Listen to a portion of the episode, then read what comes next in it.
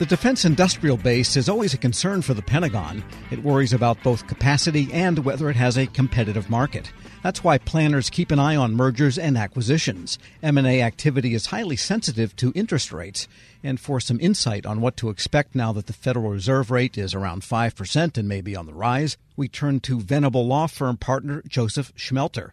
Mr. Schmelter, good to have you with us.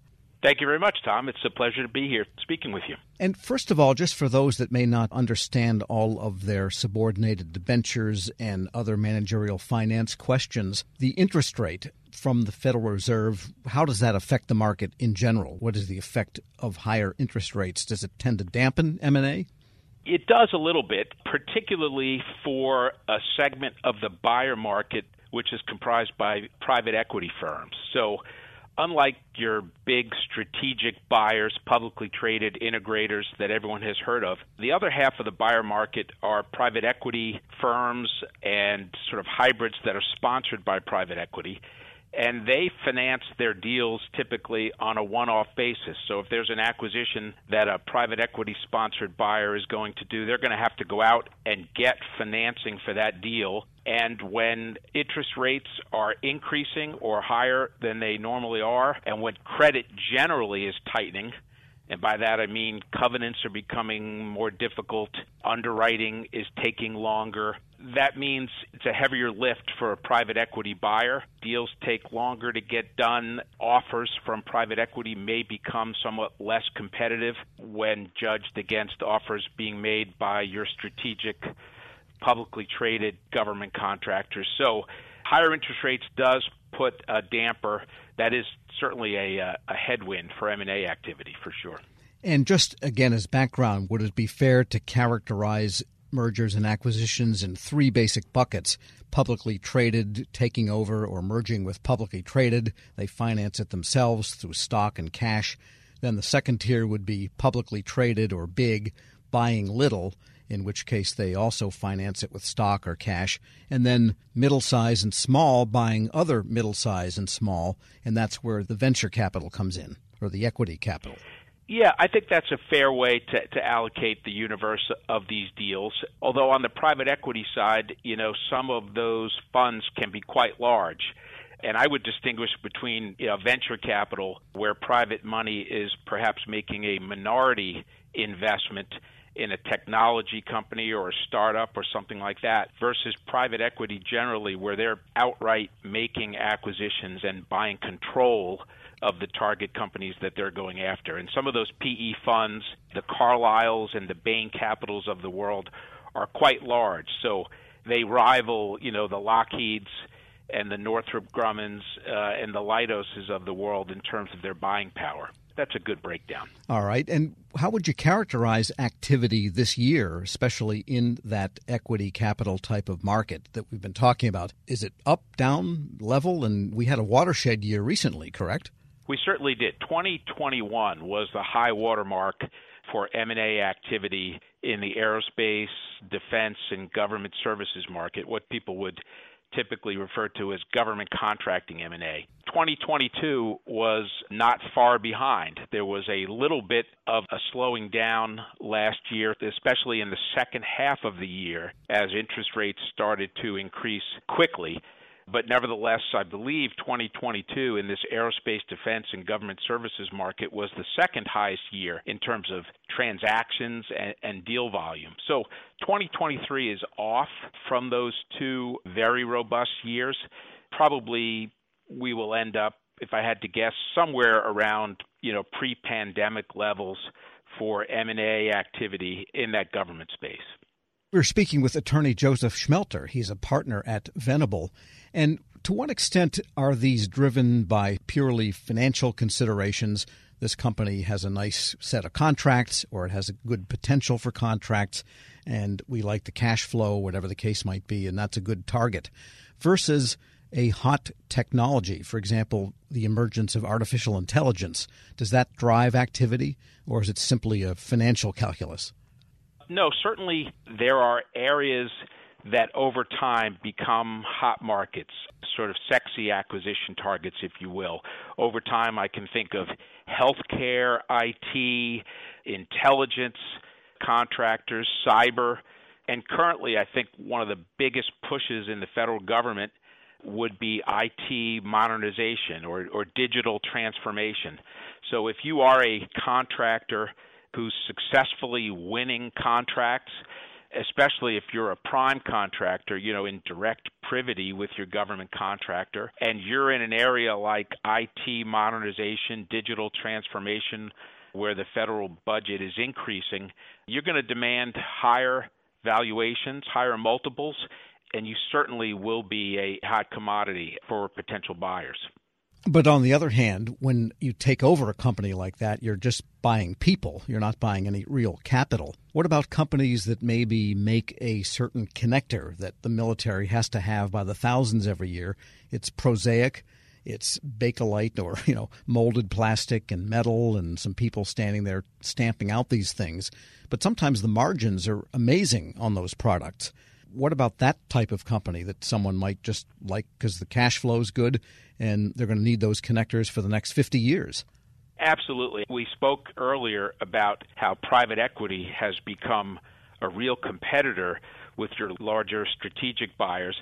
You know, private equity has figured out that sleepy government contractors with steady margins and really solid customers. There isn't a better customer in the world than the U.S. federal government. And so, even though you may not get the sexy margins that you would in a pure technology startup. Nevertheless, as you say, over time, you've got a solid customer, you're in a niche production area, and you're going to command some of those higher multiples as well. I mean, I think right now we talked about IT modernization, but another driver is the reset, which is happening and will happen for defense contractors in light of the war in Ukraine. I think NATO in Lithuania discussed increasing NATO member defense budgets, and that's only going to spur greater activity and greater valuations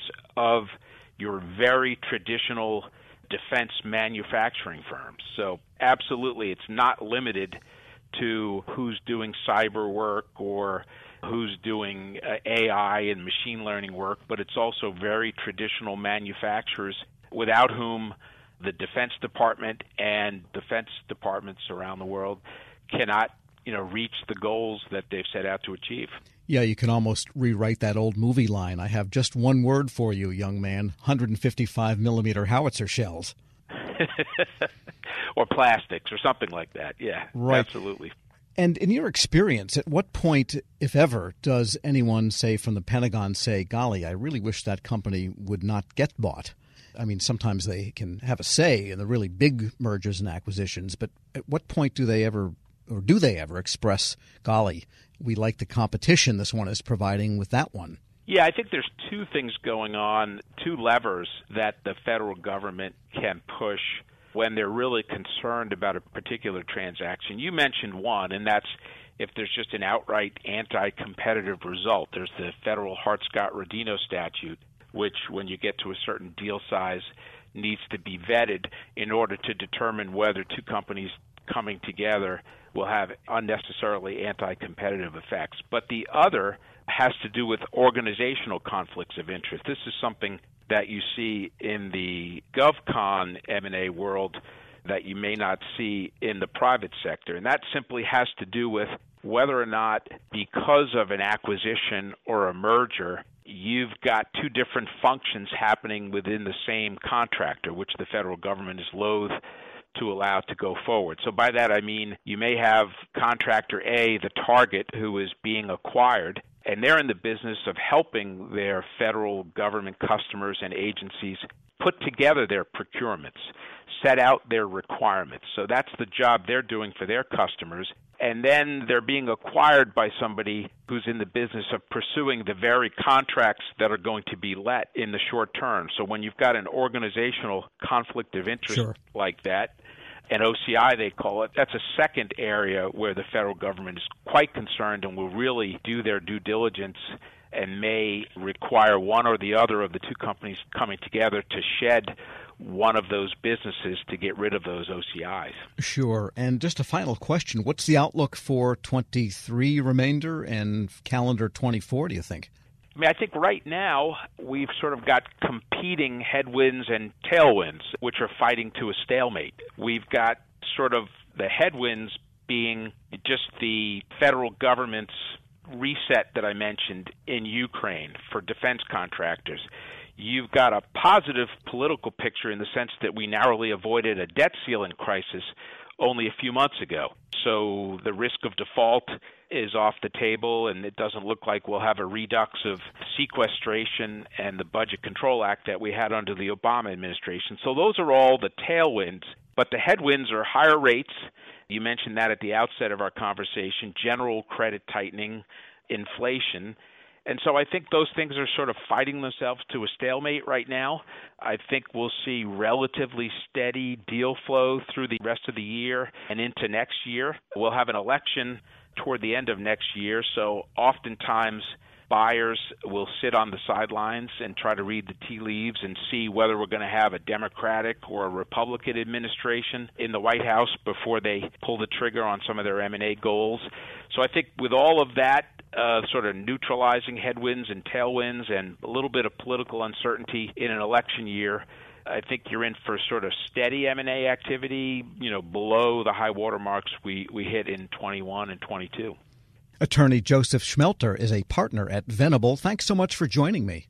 Really appreciate it. Thank you, Tom. And we'll post this interview at federalnewsnetwork.com slash Federal Drive. Hear the Federal Drive on your schedule. Subscribe wherever you get your podcasts. Leadership today, especially within the federal workforce, is being tested more than ever before. Everett Kelly, National President of the American Federation of Government Employees, joined Shane Canfield, CEO of WEPA, to share how his upbringing in rural Alabama eventually propelled him to the forefront of thousands of union members, raising a collective voice. After years of leadership with both the largest federal employee union and as a pastor, Everett Kelly reflects on his deep rooted values of integrity and hard work. Hello, and welcome to the Lessons in Leadership podcast. I'm your host, Shane Canfield, CEO of WEPA.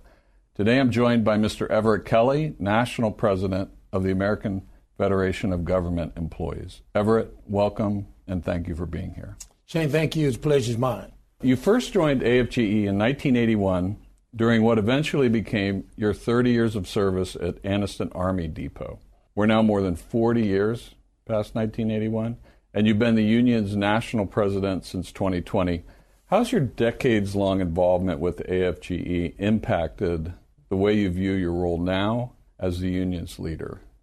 The time that I spent as local president, I simultaneously spent that same time as a pastor in Alabama.